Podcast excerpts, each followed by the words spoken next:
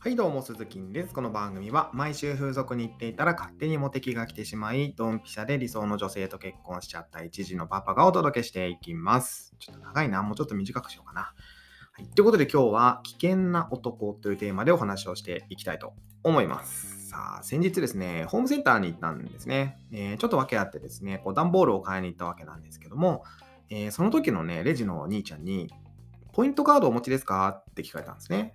で、ありませんって答えたんですけども、僕はあのポイントカードとか好きじゃないので一切持たない主義なんですね。で、その後、大体ですね、無料でお作りできますが、どうされますかって聞かれるのが、まあ、セオリーだと思うんですね。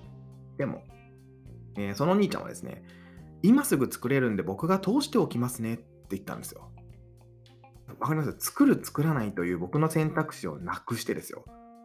はいって言わざるを得ない状態を作り出していたんですね。この兄ちゃんは。で、いや、この兄ちゃんやるやんけと思ったんですよ。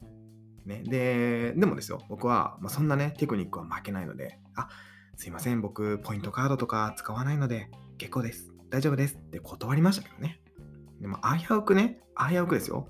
はいって言いそうになったんですよ。この僕がね。で、いや、この兄ちゃん危険やなと。そう思いました。